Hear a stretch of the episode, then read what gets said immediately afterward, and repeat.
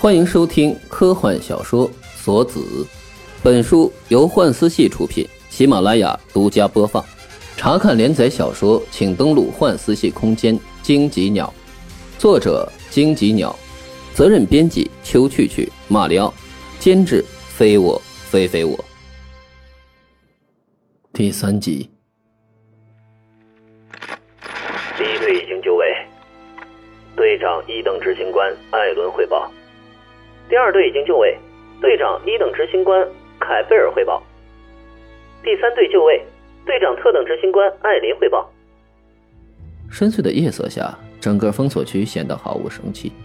作为人类居住的安定区与红区之间的过渡地带，封锁区的名号本身就与和平无关，它代表的就是纷争。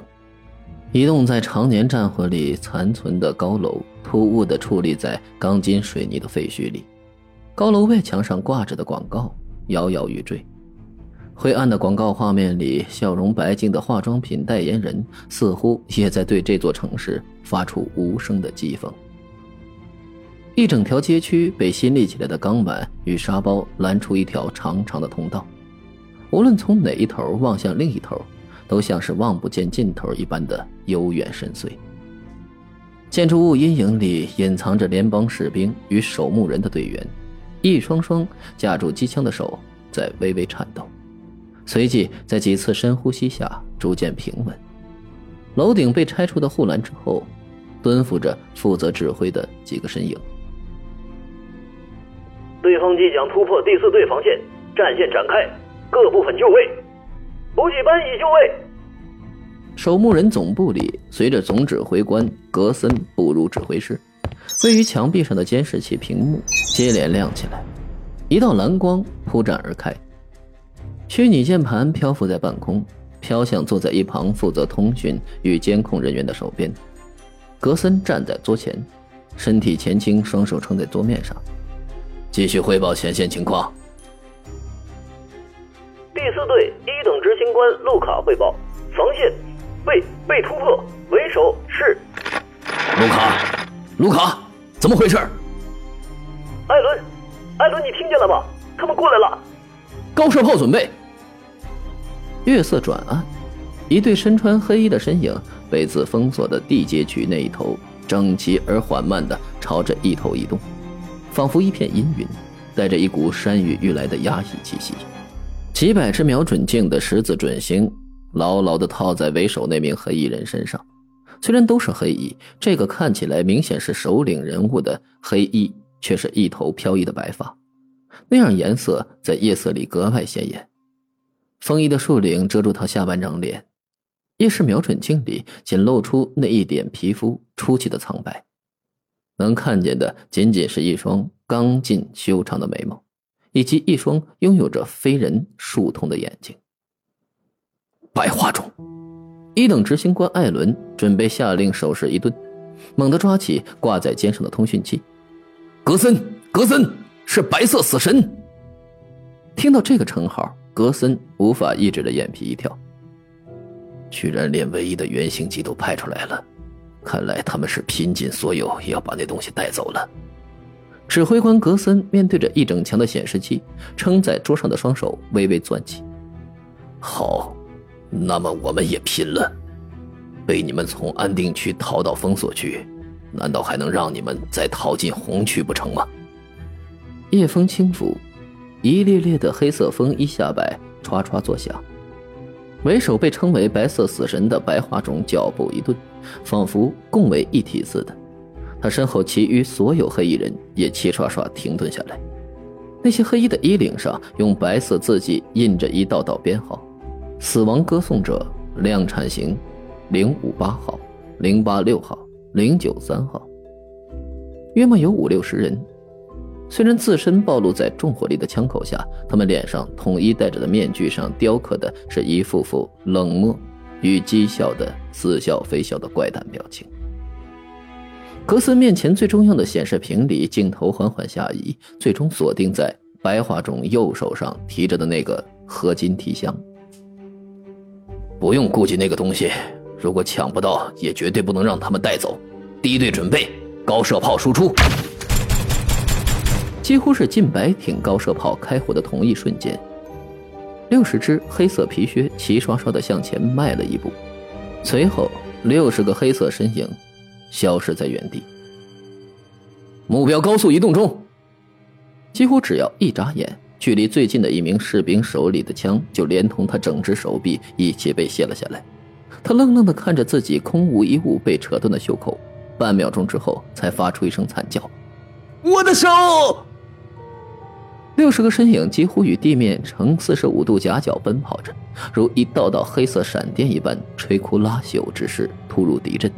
只是片刻，联邦的士兵便死伤大半。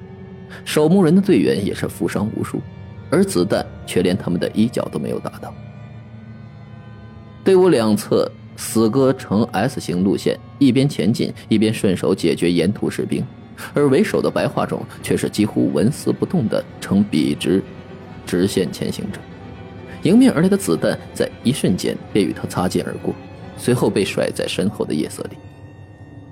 他们太快了，艾伦，艾伦！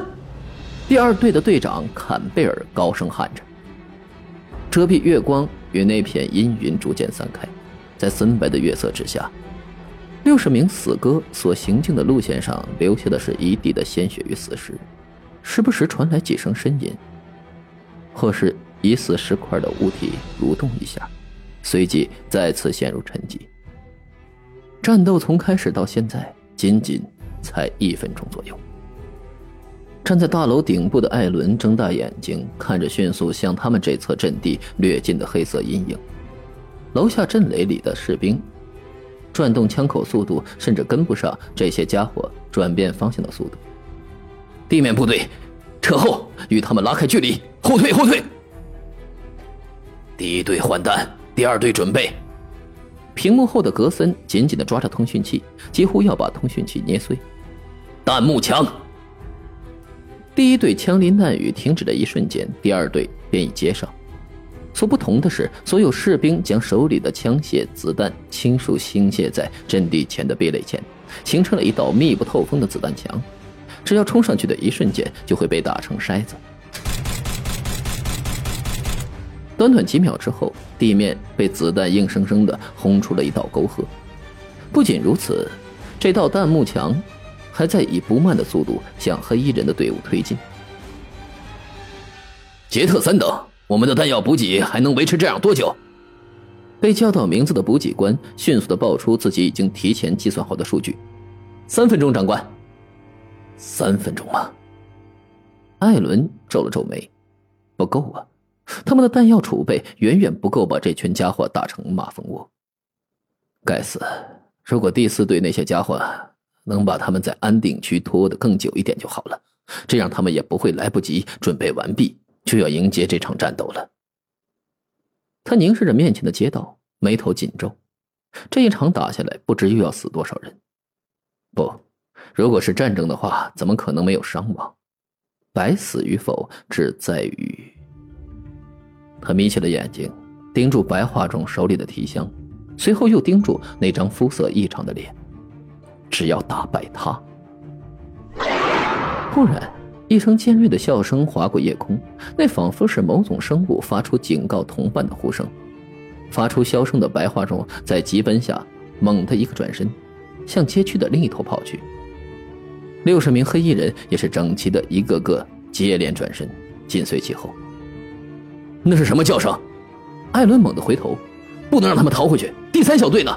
艾琳在干什么？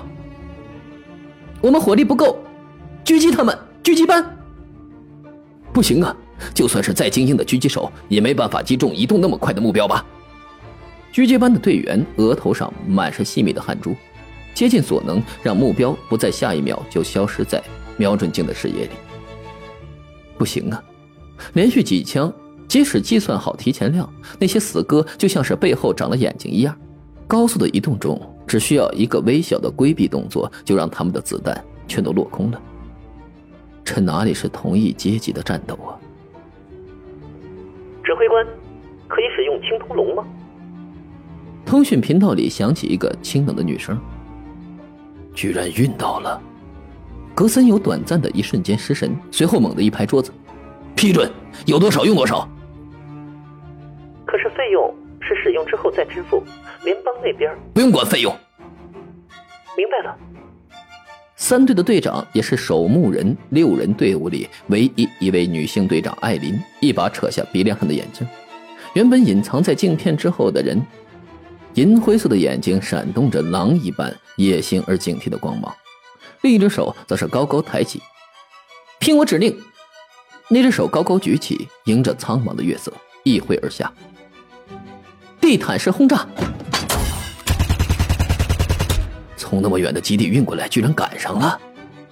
看着街区另一头不远处那一连串急速升空、拖着长长尾焰的青芒，艾伦此刻只有这一个想法：地区的地图又要重画了。